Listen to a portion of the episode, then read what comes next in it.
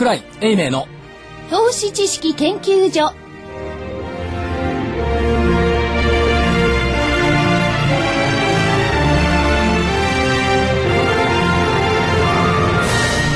皆さんこんにちは。こんにちは。こんにちは。桜井英明の投資知識研究所の時間です。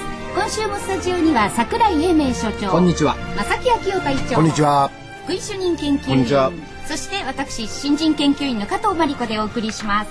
そして今日はなんかスタジオがこうパッと華やかですよね。なんかなんていうの？この女のはそのっていうの？これ。今まであの私はあんまり女性的な感じじゃなかったと思うんですが今日はあの風賀証券コールセンターから小川直美さんと森美里さんにお越しいただきました。こんにちは。こんにちは。よろしくお願いします。え直美さん？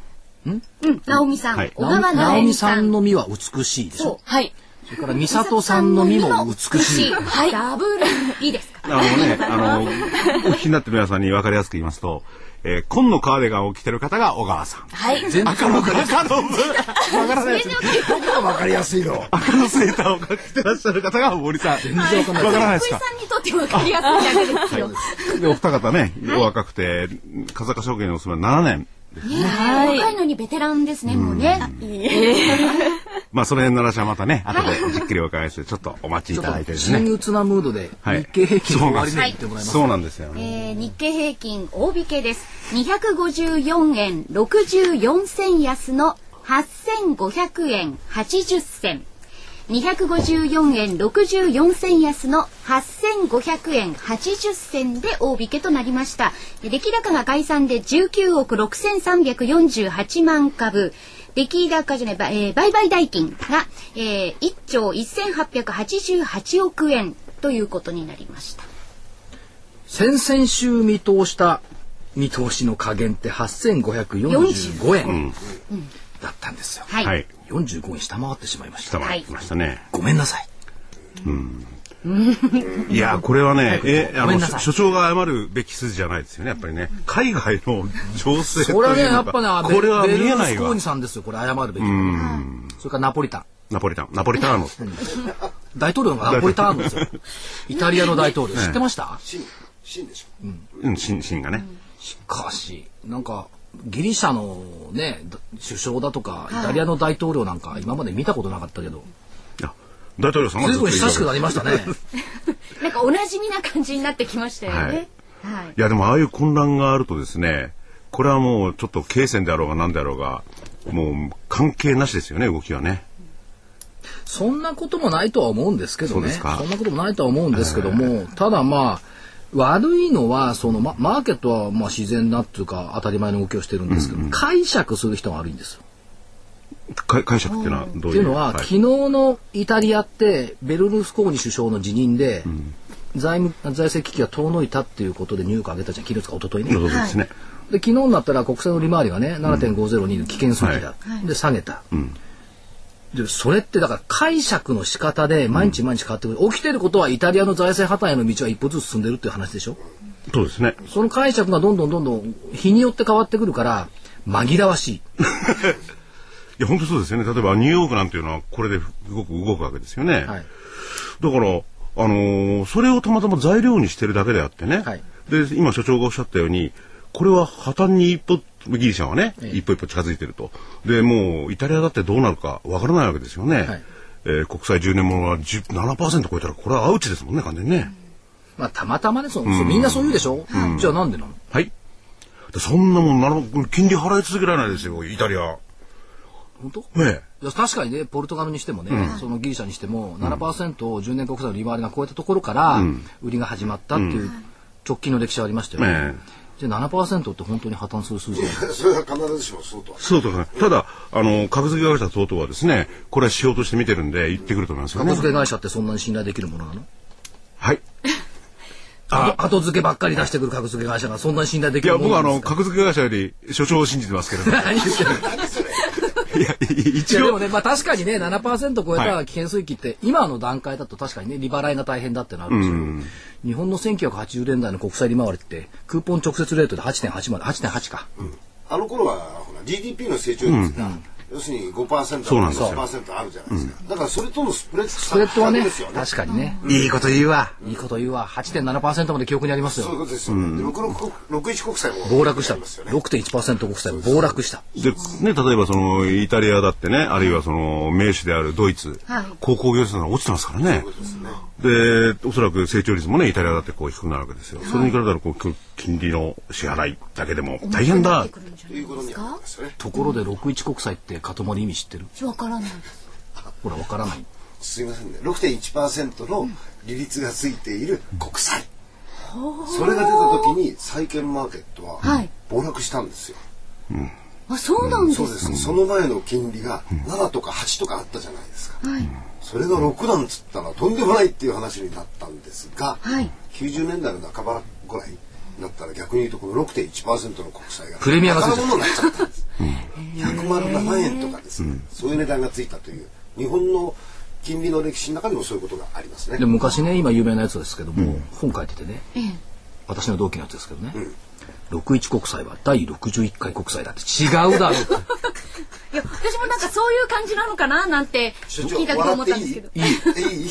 こいつこれこれは笑い。や、それでね、あの、まもなく次のコーナーに行かさせていただくんですが、所長、はい。これどう対処すればいいんですか、もう待ってる仕方ないですね、これ。いやいやまあここまで待ってる方も多いと思うんですけども あの踊らないこといつも言ってるでしょ？踊らない騒がない、慌てない。とにかくその日ごとに変わって出てくる情報はいいですよ。はい。解釈に踊らないうんうん。みんな踊る踊るしく言うんだから、イタリアがダメになるとかギリシャがダメになるだとか、もう一回繰り返しますよ。ドバイダメになりましたか、なりませんでした。なると思ってたんですけど、ならなかったですね、あれは。逆じゃない反映しちゃって。皆さんで助けられてね。うん、上海発の世界同時株安ってのありますけども上海どうなりましたあの後、だから踊らない、といったところでしょうね。あともう一つは市場マーケットは、まあ、いつも言ってますけどヒーローを常に求めている、でヒーローの目ってもちょぼちょぼこう出てきているじゃないですか。決してその、あの指定経材料株っていうことではなくてもね、うんはいはい。あのヒーローも出てきてるんでそういったものはまあ一応ウォッチしながらね、ヒーローが出てくるっていうことは次の目があるっていうことでしょ、これヒーローもなかったらダメだ。ちょっとおっしゃいますけどね。はい。もう二つだけ。二つもあるの？一つじゃないんですね。簡単に、簡単に考えてほしい。持ってる人はどうすればいいんだ持ってる人？えこれから買う人はどうすれば、まあこっちの方が簡単だと思うんいや、これね、ですよね。またね、マスコミが悪いんだよ。これから買う人のことしか言わないんだもん、みんな。そう。だって今だってどちらか所長の発言はですね、持ってる人の身になってないような感じがして、どうするんですか、持ってる人は。持ってる人の身になると、売れないのよね、基本的に。そうなんですよね。で、だから二つにして分けて考えてほしいんですけど、要するに、前も言ったかな。今目先に動いてる株に入ってる多分資金量っていうのは全体資産のうちの3分の1ぐらいだと思うんですよ。残りの3分の2っていうのはもう、もう極論すればバブル以降のずっと残りをね、引きずってきてるから、僕はもう当然買いのも高いし、これが売れない。だけど動かせない株が多いわけです。これあ泉ちゃんがこの間言ったでしょ？言ってましたね。で今目先こう動いてるしお金のところがこれまた今しこってきちゃいそうな気配になってる、って言ったところですから、そこはあのー損は損で切るっていうのも必要でしょうし、それからねあんまり難品しない。うん難品ね。必ずこうなってくるとね証券会社ってことはないですけども、難品がいいんじゃないですか。こう言うわけですよ、うん。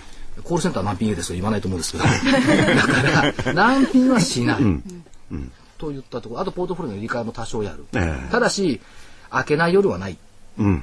でそもそも全部潰れてないんだから、国家が破綻してないでしょ、っていうスタンスを私は取りたい一部逆の方々は、い、やギリシャ大変だしイタリア大変だしっておっしゃる方もおられますけども、それは人間がやってることだから、人間が多分紙すりゃ救えることでしょうん。いくらでもできますからね、紙でどんどんすればとね。思った方がいいと思いますよ。なるほど。いいことを聞いちゃった。別によくはないですけど。じゃあここでお知らせ。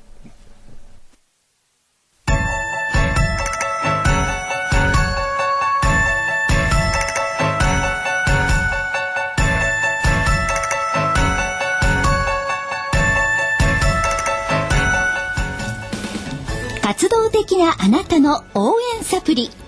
サプリ生活のグルコサミンコンドロイチン。サプリ生活のグルコサミンコンドロイチンは年を取ると少なくなりがちなグルコサミンとコンドロイチンを無理なく補います。階段の上り下りや立ったり座ったりが気になる方やお散歩スポーツを楽しみたい方におすすめです。サプリ生活のグルコサミンコンドロイチンはグルコサミンの含有量が10粒あたり 1600mg コンドロイチンが 300mg と豊富でさらに天然の有機体硫黄成分の一つ MSM も含んでいます。価格もラジオ日経特価でとってもお得です。300粒の1ヶ月分1本が3980円。3ヶ月分3本セットがなんとラジオ日経特価1万800円1万800円。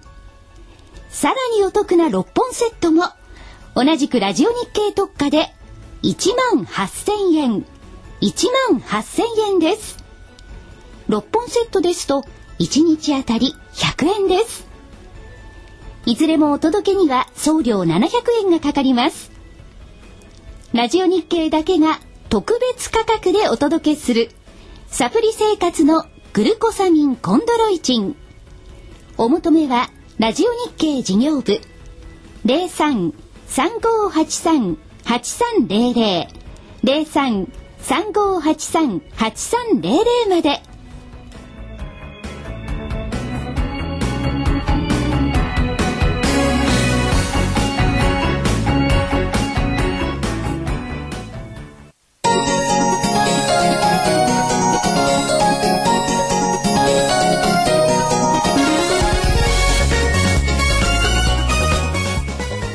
答える叶えるお客様の期待に応えお客様の夢を叶える証券会社風賀証券がお届けするハロー風賀証券のコーナーです。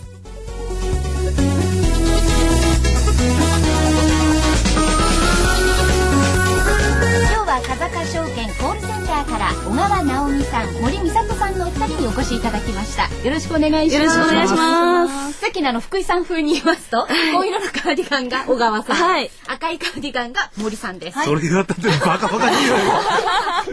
向かって右が。はい。あ、それだけわかんないじゃないですか。はい。はいということでね、まあ今日はさはい相場は下がっちゃったんですけども、いつもね、明るく生き生きとお電話を取っていただいたらお二人にね、お越しいただいて。はい。えでお二人とももう7年目でいらっしゃるということで、はい、そうですね。はい。なんかそれ強調しない方がいいんじゃない？嫌がってない？そんなことはないですよね。でお二人とも現物の担当でいらっしゃるんですね。はい。そうです。はい。で、コールセンターというのはその電話取引じゃないですか。お客様とお話をして、はい。その電話取引をするメリットっていうのはどの辺にあるんですか？じゃあ森さんから。はい。はい。あでも思いますのはあのコールセンターはネット取引と、まあ、ちょっと違って電話一本で何でも取引ですとかもできますのでどこにいてもこうご利用いただけるところかなと思います。ああ、なるほど。可愛い声。そうやって福井さんみたいに森さんとかとお話をしてちょっと心もね癒されるようなところもある。単なる親父じゃないそれ。いや、あ、でも、ああの、小川さんは？あ、私ですか、私もそうですね、今、ネットのようにですね、まあ、あの、ご自身で何でもこう、お調べいただかなくても、気軽にお電話一本で、はい、あの、ご取引いただけるので、そこはすごいメリットを感じますね。今は忙しいですか？そうですね、もう毎日今、忙しい日々をお送りさせていただいております。あ、お送りはすいません。あのだけど、オたくさん、ーダー出したらテキパキと処理してくれそうで。ね、お二人ともね。どうですか？こういろんなお客様がいると思うんですけど、はい。まあほら楽しいこともあるでしょうしあーあとはちょっとやっぱり大変だなって時には思うこともあると思うんですけど、はい。い、かがですか？楽しいことはね。うん。楽しいことなんですか、やっぱり。えー、そうですね。単純にもう自分がこう担当したお客さんにもう最後ありがとうみたいな感じでこう気持ちがすごい伝わるので、そうそう、やったーとかやるわけ？そんなことないか。あでもなんかそんな よし、みたいな。そうそうそうそう。なんかわかるような気がしますよね。いや、でも電話をかけてくる方がね、いやこれ僕はこの株欲しいんだよ、買ってって言ってね。い。や、これパパッとすぐ手コンピューターでねはい、打ち込んではい、確認をまあ間違えないようにしてね、買いましたよっていうわけでしょ。それやったと思いますよ、あっちだってね。お客さんだってね。そうですね。ねえこれは感謝してますよ。あのね、間違いなく変えるのは非常に重要なファクターなんですけど、対応がね、やっぱりね、いい悪いっていうのはね、あるでしょうねだ。からみんないい対応してくれると、ありがとう、その一言ですよね。だから自分の職務はきっちりできたな、じゃあやった。ああ、なるほど。福井さんほら真面目に働いてないからそういう気持ちがわからない。僕はね、働いてる人々に対して感謝の気持ちは持ってますけどね。次すぎて。今度あの小川さんに、はい逆はいに難しいなっていうことは何かあったら教えてください。そうですね。やっぱりですね、あの、お客様のお顔が見えない分ですね、オペレーターの対応一つで、まあ、コールセンター全体の印象が変わってしまうところですね。はいそうそう、だから受話器の向こうに会社を代表してるんだもんね。そうですね。なので、声、声色っていうんですかね、のとかも気をつけてますね。あ今受話器じゃないんだ、耳とこう。あマイクがついてるのかそうですね。あのはい。手がね操作できないといけないですもんね。そうですね。もう両手で、パパッとやってます。どうこの自信？自分が会社を代表してる。福井さんには絶対ない。ないね。ないね。代表してないもんね。してないねな。んかぜひこうお願いしたいなとか思いますよ。コールセンターにお願いしたいなって感じしますもんね。お二人と花屋ゼロ一二ゼロ二ゼロ九六八。はい。ありがとうございます。5時からです。朝。5時までです。あもう一回時間の時間はい言ってくださいもうねせっかくかけていただく。な何時から？何時から？はい。えっと、営業時間が朝の8時から夕方の5時、17時までです。でまだ大丈夫。まだ間に合うもね。まあそうですね。今日はかけてもいないからこのあお二人はね。今日はあのはい。日記に来ていただいて。ね森さんの方はどうですか？あの、例えば難しい、心がけとかそういうのは。ですね。あ、もうお客様、いろんなお客様がいらっしゃるので、もう、電話のもうペースも違いますし、それにいかに合わせて注文を素早く取れるかっていうところも毎日こういつも考えますね。お客様に合わせた対応をねきちんとどうなんですかそのコールっていうのははい電話の世界ですから、はい。こう聞き取りづらいお客さんとか結構いたりしません？そうですそれね。一生懸命これね間違いなく聞かなきゃいけないっていうのはある意味では能力ですよね。いや、プロですからね、それもちゃんと慣れてるでしょうし、ちゃんと聞きますよね。そうですね。どなたがかけていただいてもね。はい。なもんだよね。はい。じゃあやっぱりこういろいろ心がけてることとかもあるんですよね。そうですね。やっぱり、そうですね。先ほど森さんもおっしゃっていただいたんですけど、はい言ってたんですけれども、お客様それぞれのペースに合わせたり、あのー高い声で、高い声が通るお客様もいらっしゃいますし、まあ、中にはやっぱり低い声じゃないと、声が通らないお客様もいらっしゃいますので、そのお客様に合わせて配分してますね、いろいろと。音声の波長を変える。そうですね。波長変えてますね。すごいですね。はいそういうのもやっぱりこう日頃毎日毎日お客様のお相手をしていて、だんだん勉強されて身につけてきたっていうことなんでしょうね。そうですそういうね。ことを考えてるアナウンサーさんっているんですか？いねえな。考えてますよ。でも、でも、あの、体調の変化とかは、なるべく、そういうことは出さないように、というのは皆さん心がけていると思いますよ。噛まないようにまあ基本的にね。アナウンサーでもね、一対一でこう喋ると組んではいけるんですけど、でも、ね、お二人の場合には本当に一対一でね、やり取りをするのは難しいかもしれないな。いろいろね、勉強になることもたくさんあるでしょうし、毎日。そうですね。ありますね。ああれ読んだろう？今日の新聞とか言われてもどの新聞ですか？とか。ありますね。あるんですか一応読んではいるんですけど、はい。今日の一面に出てたよねあれ。ど、どれでしょう大体あれっていうねあそういう時にはね、あの、あれですよはい。あの、ラジオ日経の福井さんと同じですって言うから新聞読まないんだ。じゃあ読んでますから、お二人読んでんのか。そうですよ。朝8時からスタンバイしてるんだから。福井さん朝8時寝てるし。さあそれでは、お二人にせっかく来ていただいたので、はい風賀証券のそのコールセンターはこんなところですというね、はい何かこう PR をぜひお願いします。はい。はい。えー携帯からでもですね、あの、フリーダイヤルがつながりますので、通話料無料です。皆さん、よろしくお願いいたします。電話タダでかけられる。そうです。はい。その代わり注文もちゃんと出してくれないと。もちろん。もちろんはい。そうか。えー、でも携帯でも大丈夫なんですか？そうなんですね。はい。他社ではちょっと通話料かかってしまうところもあるんですけれども、当社では通話料無料です。はい。でお気軽に。そうですね。こんな人いないでしょうけど、はい注文出さないでもかけていいですか、僕ちゃん？はい。いつ でも。はい。いつでも。そうですよねはいだ。から通話料無料で携帯でかけられたら、はい。ひょっとしたらネットより早いかもしれない。うんうん。あ、それはあるかもしれない。そんなことないか。指の遅い人よりは早いかもしれない。あ、そうですね。キーの。それでね、オペレーターさんがね、はいちゃんと打ち込んでね、確認してもらって、はいそういうのを考えると、電話の方がひょっとしたら、まあ、使い勝手にもよるでしょうけど、安心かもしれない。声と声のやり取りなので、だからその日に当たったオペレーターさんによって、今日は良かった。そうするとまた。あ、みんないいのか、風かのオペレーターは。でいやでもそれぞれねお客さんの方の個性もあるでしょうしね、オペレーターの方の個性もあるでしょうし、それはいろいろあるかもしれませんよね。それでは最後に、はい森さんの方から、は、はいい最後一言お願いします。あ、わかりました。あの当社風賀証券コールセンターはですね、あの投資信託ですとか、あの債券なども取り扱ってますし、ご相談の方も応じまあの応じますので、いつでもお電話いただければあのと思っていますので、全国の皆様よろしくお願いいたします。はい、じゃあもう一度あの、はいお時間なりを、はい、ご紹介ください。はい、あの、はい、小川、はい、えっと、多くのお客様に、あの、風賀証券コールセンターで取引してよかったと思えるような、あの、コールセンターにしていきたいと思っております。どうぞよろしくお願いいたします。全国ですからね。はい。このラジオ局もあの全国に聞こえてますから。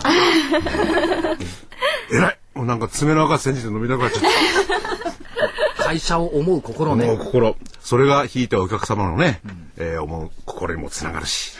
風賀証券好きでしょ？はい、大好きです。即 即座に返事が返ってくるんだ。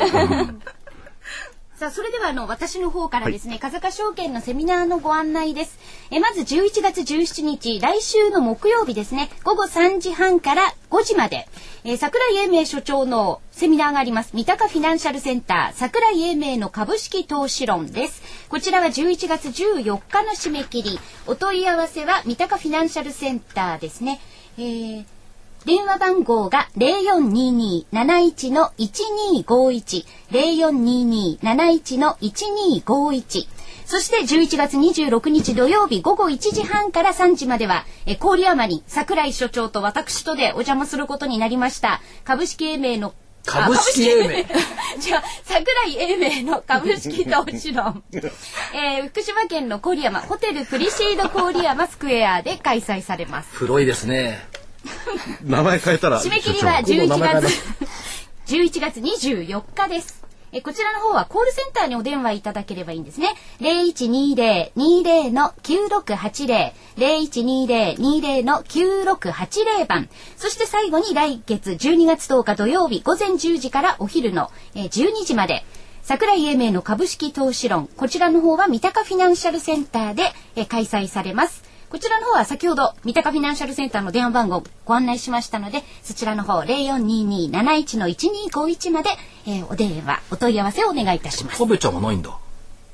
今回は、あの、桜井所長のものに絞りまして、ご紹介させていただきましちゃんももうちょっと働かした方がいいよ。え今日は風賀証券コールセンターから小川直美さん、森美里さんのお二人にお越しいただきました。ありがとうございました。ありがとうございました。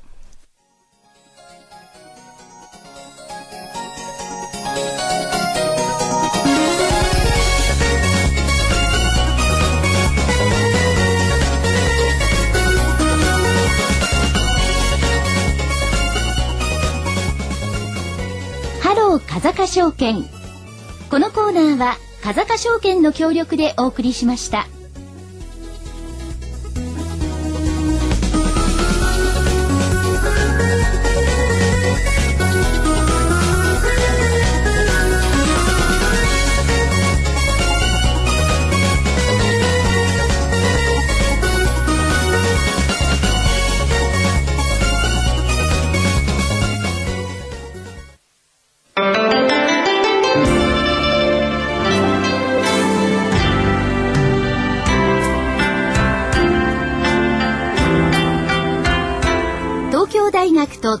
女子医大の研究成果を生かし先端医薬品開発のナノキャリアが作り出した新しいタイプの美容液エクラフチュール W をラジオ日経がお届けします。あなたのお肌を潤いあふれる透明な素肌に。ナノキャリアの美容液エクラフチュール W はこれまでの美容液とはブライトニング成分のお肌へのとどまり方が違います。ビタミン E などのブライトニング成分を隅々まで届け作用を長く保ちます。溶け込む実感透き通るお肌広がる潤いをあなたに。無着色無香料アルコールフリーのエクラフチュール W はお使いになる機械を選びません。エクラフチュール W のお値段は1本1万3650円。送料代引き手数料は700円ですお求めは電話03-3583-8300 03-3583-8300ラジオ日経事業部まで。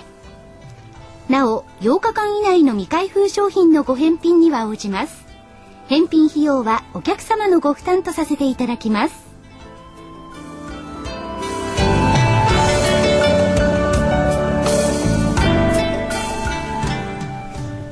それでは桜井英明の投資知識研究所ゲストをご紹介したいと思います。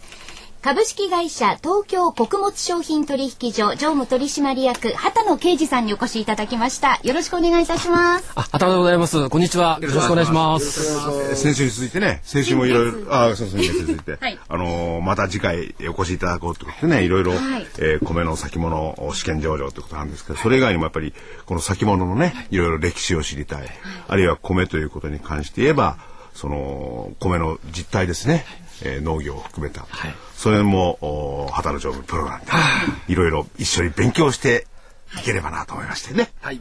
ありがとうございます。前回はその72年ぶりに復活した米先物取引ということでお話を伺ったんですが、はい、なんと11月4日の金曜日、東京米先物で初めて12トンの200票。はい早受け渡しですね、これ、はい、成立いたしました。これ歴史的なことで戦後初の米の受け渡し。もうこれでですね、はい、あの無事に受け渡しがあの成立しました。これであの一つのハードル、ちゃんと受け渡し機能がですね、うん。うん、機能したと。いうことがですね歴史的に立証されたと。い。う大きなですねハードルの一つを超えたとい。うことが言えると思います。ですから大変意義があるということだったわけですよね。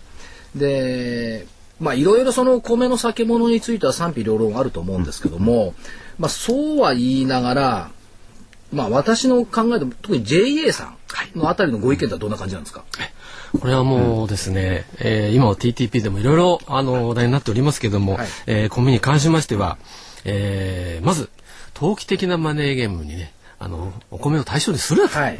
えー、それから市場原理主義にですね、ええ。ー、そういう政策の推進することをけしからんと、はい。えー、こうおっしゃってるんですね、はい、逆説的に言うとですね、えー、保護しろと、えー、競争なし、はい、保護しろと。価格を保護しろ。と、はい。えー、こういうことになるんじゃないかと思います、えーえー、もう投機的なマネーゲームにより価格の乱高下を懸念えー、こういったことでですね、えー、大反対をされております。ただどうなんですか？先物価格も受け渡しが近づくと現物にこう修練してくるんじゃないかっていう意見もありますよね。おっしゃるとです。ここでですね、はい、なんとあのかの有名な福沢諭吉先生が出てくるんでございます。1万円お父様はい、はい、なんとやっぱりですねあのもう明治時代の方ですからね、はい、えー、あそういえばあのー、もしかしたら、えー、英明さんのライバルかもしれませんえー、慶応大学でございます。ああ、ライバルというかどうでしょう。あっち一万円札ですね。こっち一円玉にもならない。はい、ちゃんとですね、その頃からもう取引所の、えー、機能といいますか、そういうことに、はい、えー、たけて研究されておりましてですね、えー、えー、商品はですね、えー、低い価格であればですねちゃんと高いところに流れる、はいえー、ですから安ければ買いが入る、うん、高ければ売りが入る、はい。まあ、こういった機能が自然に働いてですね、うん。うん、えー緩和されてですね乱高下を逆に防ぐ。逆に言うとその市場があることによって、物価の乱高下が防止できるよと、はい、いうことをあの一枚のお父さんは述べていたわけですよ、そうです、だから市場がないから現物だけの、まあ、株式でもね現物だけのマーケットって一方通行なんですよね。そうですね信用取引があることによってあるいは先物があることによってこう平準化してきた、そういうことは確かにあるんですね。でアメリカの例なんか見ますとねアメリカ農業大国なおかつ先物大国ですよね。はい、でそこでもあのー、そういう乱高が起きてないですもんね。はい。もう必ず現物の市場とある程度リンクしてですね、はい、動いておりますので、うん、決して先物だけでですね勝手に動いてるわけじゃない、ええ、必ずですねもしそういうことが必ず調整されると、はい、いうこと機能がございます。これはもう福沢先生もおっしゃってるので、ね、はい、えー、間違いないと。はい、福沢さんももしこれが間違ってるのはみんな一万円札持ってくれないそんなことはないですけど、はい、あとはあの結構その日本の農業っていうのは、うん、その自給率向上っていう錦の見方がこうあるじゃないですか、はい、その部分ってどうなんですか？これもあのずっと昔からですね、えーえー、農協さんそれから、うんえー、農林省も含めましてですね、はい、あのやっぱりこれは確かに自給率向上、えー、今、えー、39%ですか？40%割っておりますので、はい、確かにこれはですねいろんな見方がありますけども、えー、重要なことだと思います。はい、えー、さらに触りながら、うん、あのそれを見旗にですね、うん、あの随分えー、国家予算をですね私どもの税金がですね投入されたと、えー、去年だけでもですね5600億円、はい、えー、今年はもっと多いんじゃないかと。8000億円以上いくんじゃないかと思います、はい、えー、その他農林予算といいますと2兆とか3兆とかですね、えかなりの大きな予算をですね、えー、土木工事とかですねそういったことにも投入されてます、しかしながら、えー、ずっとこの自給構造言われてましたけれども、うん、一向に向上いたしません、はい、えーこれは一体何なんでしょうかと、はい、これ抜本的にですね、えー、なんか見直さなければいけない時期に来てるんではないかとい。うことを言えるんじゃないかと思います。逆に言うとその農業って実はある意味では魅力的な産業でもあるわけですよね。おっしゃる通り。はい。でその一方でもう一つ、まあ、あの業者さん、まあ、農家の方とか農業法人の方とか卸の業者さんってまあ、それなりに先物を握ってお分かりだと思うんですが分かりにくいのは消費者なんですよ、我々お米食べる人はこの意義ってどう考えたらよろしいですか？もうこれについてもですねあの、本当に身近なですね消費者にとって身近な商品でですね、はい、やっぱり主食でございます、ええ、ところがですねあのふと考えますとお米の価格ってどうやって決まってたんだろうとか、ええ、あ素朴な疑問が生じてきましてですね、はい、そこなんですよね、えー、うん、見えなかったと、うんこれは今まであの調べたところによりますと、えー、生産者、はい、えー、それから農協さん、うん、えー、農協さんはあの農家から委託を受けてあの販売するわけですけれどもそれを、えー、受けるところはあの、えー、卸業者さん、はい、あるいはスーパーさんとかですね直接、えー、売買されるわけでございますけれどもそういった相対価格で決まっておりました。はい、従いましてですね我々消費者からは全く見えないところで決まってたということが大きいところでございます。これがあの先物市場ができたことによってあのどういう過程でですねあるいはえー、6か月先まで経っておりますので、うん、将来どう価格があのあ上がるんだろうか下がっていくんだろうかという、こういうこともあの分かるようになりました。はい確かにね、はい、各産地があって各ブランドがあるのに、はい、それぞれ値段も違うんでしょうけどどうやって決まってるのって全然開目分かんなかったですもんね、はい、そういう意味では指標ができるっていいこと、この福沢月先生の話に言いますと、標準の物価を知らずして、物を製造し、え物を売買するに災いを被らずに済むだろうかというふうにですね、なるほど。弁当がございますね。その標準の物価をプライスを作ると。い。う意味合いですよね、まさしく使用価格のですね、はい。えー、本当に生きていますか重要なところでございますね。なるほど。あと一方、その、うん、今、国中で話題になっている感のある TPP ですけども、これ TPP についてこれどう考えていったらその農業っていうか、まあ、米を含めたですね、農業と TPP ってどういうふうな見方をしたらよろしいですか？あ、あのー、これはあの先日 NHK のニュースでもされてたんですけども、はい、あの兼業農家の方が出てきてあのインタビューにお答えになっておりました、うん、えー、農作業してる時はあ TPP 絶対反対と。ええ、一方でですねやっぱり農業だけでは食っていけないということでですね、うんはい、兼業農家ですからあの工場に勤めてると、ええ。えー、で工場に勤務してる時はですね、はい。やはり、えー、TTP 賛成と。大変複雑なですねあの気持ちでおられるということをおっしゃってました。個人の中に2つの気持ちがあるわけですね。はい、でもあのー、これはですねいろいろ言われてるんですけれどもまだまだですねあのー、TTP に関わらずですね、はい、問題に関わらずあの農業政策の改革の余地があると、はい、えー、これは本当にあの努力されてる農家もおられましてですね、えー、例えばあのー、青森とか岩手、はい、えー、こちらの方の農業経営者等はですね、えー、今あの平均、えー、農お米を生産するのに1万6000えー、ぐらいかかってると。一票あたり。一票あたり。60キロ、えー、これ人件費含んでます。うんうん、でこれはですね、えー、これに対して、カリフォルニア村に負けて余るかと、はい、対抗するきてですね、えー、7000円のコストでですね、人件費も7000円でですね、一票あたり60キロ、えー、生産しようと。実際に成功している、あるいはやっていると。こういう農家もございます。これ相当な経営努力がいるんじゃないですか。はい。で、この大きな源はですね、うんはい、やっぱりあの農協から高い、えー、肥料、はい、えー、農薬それから高い、えー、農機具、うん、まあ、こういったものはあのどうしても農家の方は使わざるを得なかったと、うん、でこれが規模が小さかったと。でこれを少しですね大きくしてですね、えー、やるすることによってですねできるだけ、えー、農薬を使わない、うん、えー、そういった努力もコストダウンしながらですね、えー、やるとですねできるということが証明されたと。はい。じゃあ今の言葉ですと、うん、まさに昔農協さんがおやりになってた資金の供給ですとか、はい、流通ですとか農家の育成っていうものが農協に代わって、はい、自分たちに手に移りつつあるとそういうことでいいんですか？そうですね。まさしくあの、えー、新聞でも出てたましたけどもあの31日、えー、これは、えー、JA 越前竹府福井県の農協でございます。はい、えー、タイトル農協グループ罠で米販売。うん、えー J えー、経済連とかでそういう上部団体から離脱しまして、はい、独自にですね、えー、お米販売。それから、えー、なんていうんですか肥料とかですね農薬。こういったものもですね、えー、そういったことによって安く提供できるだろうとい。う目論みがですねもうすでに始まっていると。なるほど、はい。独自の動きですよね、はい、福井県のね。はい、ということはある意味その農業っていうのは変わりつつある変更しつつあるっていうことと、うん。うん、まあ全体の7割が兼業農家ですからね、その意味ではちょっと、あのー、まあ、一生懸命やってられるのかもしれないけれども、はい。やっぱり、あのまあ、TPP とは別にして生産性とかあるいはコストを考えれば不採算だなって感じはしますもんね。はい、うん、それでやっぱりここで強調させていただきたいのはやっぱりあの農協さんもいろいろそれはそれなりにですね、発達、えー、されてきてですね、うん、農家のためにですね努力されてきました。で実際にですね農協さん今どうなってるかと言いますと、これまたすごいあれですよね約職員が22万以上おられると、はい、で組合員949名、はい、でそのうちの正組合員というのがですね、483万人程度おられるんですね。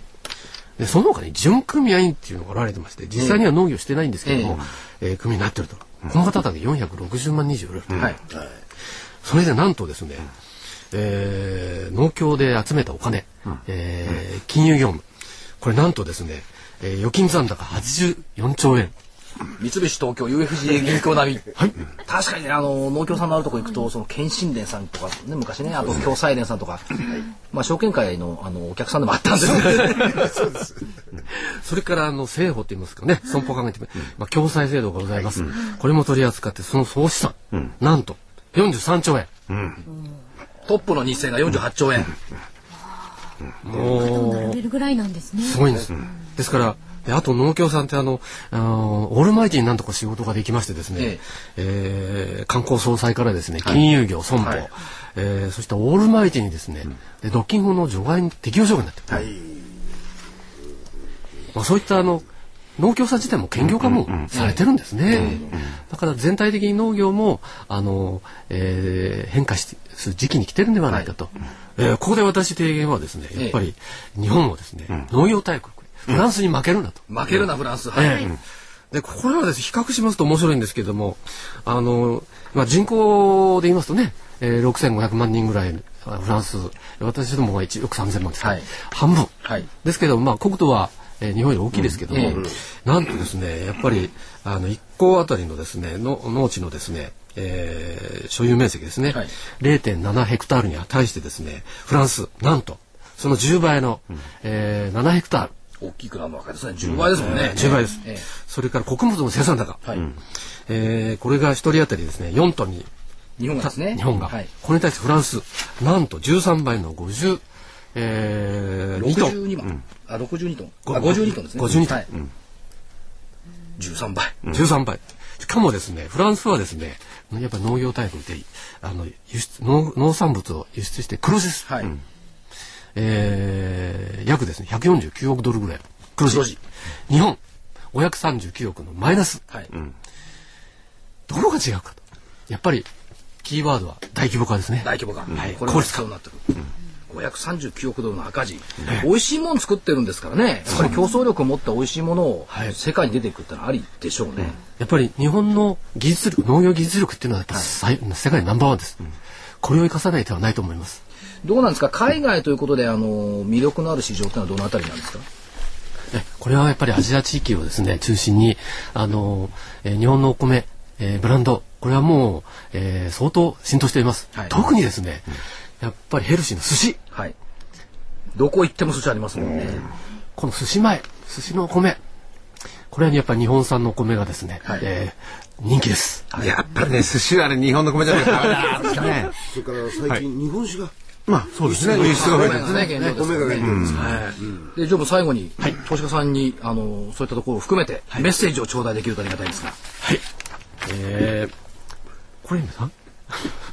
米の先物とですね。えー、米の先物はですね、えー、金と、あのー、石油とか違いまして、うん、えー、価格変動っていうのは、あのー、比較的小さいですが、うん米は単なるですね、えー、投資先商品ではなくてですね、うん、えー、米農家、米産業に、えー、貢献するものだということをご理解いただいてですね、はい、えー、ぜひ、えー、興味を持っていただいてですね、うん、えー、ご参加いただければと思います。はい、で今日のね、あの、働町のお話で基本的にあの、消費者にね、わかりやすくお米の問題を教えてくださいよって視点でね、やっていただくことなんで。で、本当は常務最後におっしゃりたかったんですけど、手塚治虫さんのね、ブラックジャック。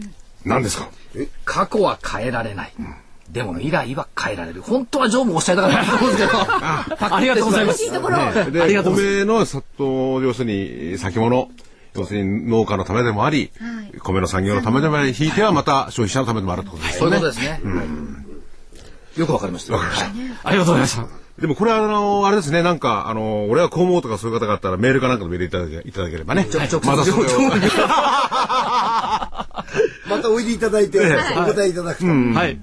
で、またあのその特番も23日にですね、はい、えー、計画って言いますか、予定しておりますんでね。はい。うん。はい、ということで、はい、今日お上司ありがとうございます。ありがとうございました。また。よろしくお願いいたします。株式会社東京穀物商品取引所常務取締役畑野啓二さんでした。ありがとうございました、さあそれでは予定もうもしでしたどうぞ、はい、お願いいたします。常務あの人形町のお菓子持ってきてもらいました。そうです。後で頂戴します。はい。まだ番組の終わりまでしばらくお付き合いいただければ、さてじゃあ来週のスケジュールい。きましょうか、えっと明日はオプション S q はい。ちょっとね、8750円で決まるかなと思ってたのが今日でちょっと狂っちゃいましたけどね、オプション S q アメリカのミシガン大学消費者信頼監視数、APEC の首脳会議がホノルルで週末にあります。月曜日7、9月の GDP、からメガバンクの決算がちょうど14日月曜日ですね。うん、から15日火曜日が日銀金融政策決定会合、からアメリカの小売売上高、こここ結構悪くないですよね、小売がね。と思いますけど。うん、うん。それからニューヨーク連銀の製造業景気指数、うん、ドイツの GDP、16日水曜日、白川日銀総裁の会見、うん、それからオバマ大統領はオーストラリアに遊びに行くそうです。うん、17 わかんないわかんない。じゃないと思いますが。はい、17日木曜日、第3次補正予算成立予定で、次第4次作るってね、野呂さん言ってますけどね。からアメリカ10月の住宅着工件数、それから ASEAN のサミットがババリ島かなこれ行われるのが。18日金曜日、日本製の半導体 BB でしょ、うん、えー、アメリカの景気先行指数。うん、から ASEAN プラス日中韓首脳会談。うん、週末、また来ますよ。行政刷新委員会の提言型政策仕分け。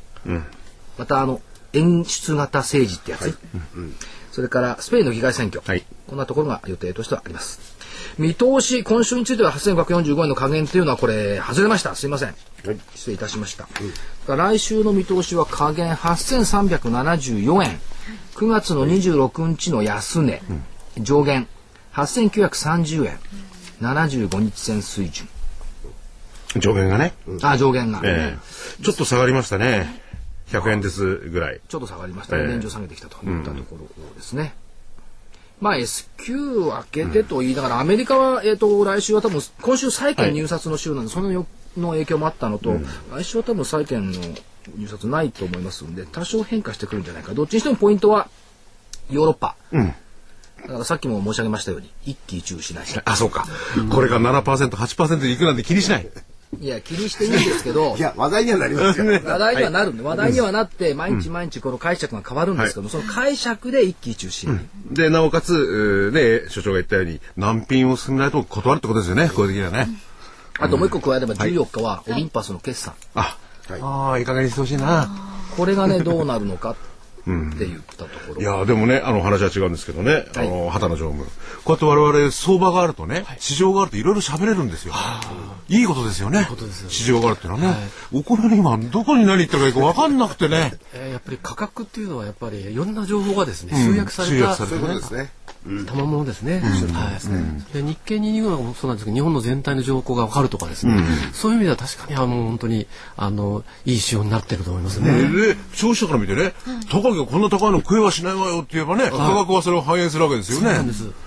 えー、これも安くなったなって生産者が思えば、少し高くなってね、はい、ちょうどこうお腹に入るいい水準で価格ってできていくんですよね。ね我々の口にいい水準届くところね。はいうん、あと、ちょっとすみません、はいはい、話の故障量。いえいえ。えっ、と、まあ、一昨日の水準で見るとね、はい、東証一部の時価総額259兆円。今日下がってると思うんですよ。はい、今日は251兆円ですね。兆円、はい、から東証一部の単純平均株価がね、209円だったんですよ。はい。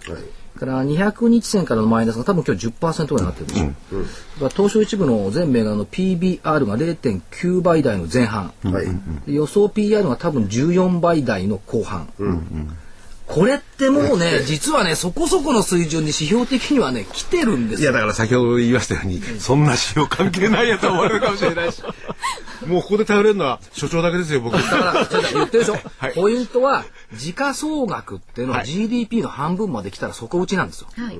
で東証一部の単純平均株価が200円まで来りゃ底打ちなんですよ。常識的には、うんうん、その常識が通じるかどうかでも洗礼なき時代でしたよね。その通り嫌なこと言いますね。おっしゃる通り日経新聞元旦の見出し。はい。いやでも確かにね今所長が言ったように、うん、これは指標であってね、はい、それ以上ったら価値があるもんを叩き売るようなもんだからね、うん、それは常識的に考えられないんだよね。うん、それが外の外の動きによってこう、拡乱されてるっていうのかな、そういう感じですよね。もう一つ言わせていただくとね、うん、次々と登場するニュースにその度に騒ぎうごめくマーケット。ある意味でマーケットはニュースを食べ散らかしてそれでも満腹にならない。でもそれはマーケットのまたいいとこでもあるわけですよね。でこの、ね、食べ散らかしがよくない、はい、食べ散らかしが。そう。それは我々なんかやってるだけであって。最後の一粒まで食べないと感謝しなきゃ感謝を作ってくれた人、うん、そうですよね。神様がね。うちなんかもばあさんからよく言われましたよ。いやコンビニからですねどれだけですね捨てられてるかと。そういうことですね。そんななんですよね賞味期限がございますからね。あそうもったい。これがなかったらですね食料時期もっと上がってるええ。毎朝あの銀座の万年橋のところで食べてる人いますよああ捨てられたものあの大きなあれですよ。あのショッピングセンターとかあからは、はい、あのそういうものを寄付してもらって、うんまあ、それを、あのありますよねフードバッグみたいな、はい、毎週末やってますよ、うん、そういうふうにね活用してくれればいいんですけどね、はい。うん、だそれも例えば市場ができることによっていろいろ調整できてるんでしょうね。価格に反映するとかね。うん。市場ってのはその米の市場ってのは日本で一番最初にできた市場ですし、はい、72年ぶりに復活したマーケットですからね、うん、これをあのじわじわとね、育てていただいて、ね、やっぱり毎日食べるもんですし、うん、それがどういうプライスで形成されていくのか、はい、これをあのちゃんと分かるようにするってそうですね。非常に必要だと思います。所長。何ですか？あと1分少々なんですが、はい、締めの一言で言ってもらいましょう、今日は。なんか今日ね、こう、株価が落ちてると元気なくなっちゃうね、やっぱりこう、空元気でやってても。うん、じゃあ、かっこよく言ってみましょうか。はい。松尾芭蕉が読んだのは、月日は100代の貨客にして行き交う年もまた、100体か。はい。国分だっけ？はい。貨客にして行き交う年もまた旅人なり。うん、市場は、100体、100代ね、の貨客に、100体ね、の貨客にして行き交う材料もまた旅人なり。よく価格って言えますね。ね。それアナウンサー泣かせなんですよ。うん、でもそうだな、行き交う材料もまた旅人なりか。まあ、価格はいいんですけど、価格はいいんですけど、うん、行き交う材料はまた旅人ですね。うん、そういうふうな発想を持って毎朝出てくる材料を見ていただきたいと。うん。それとやっぱりさっき所長が言った、はい、ある程度のそのマーケットの、冷静な面で見たレベルっていうのはやっぱこれも片側にチェックしておく必要がありますよね。そういうことです、ね。ですよね。だから日経平均だとかトピックスだけだけに左右されない絶対的数値をね、そうやっぱり抑えないといけないというところです。うん。これは大事なポイントだと思うな。うん。まあ我々はうんとかはいとか言ってるけど、はい、買っちゃった人は厳しいと思いますんで、が耐えてくださいってことですね。はい。それではお別れの時間です。皆さんさようなら。さようなら。さようなら。お元気で。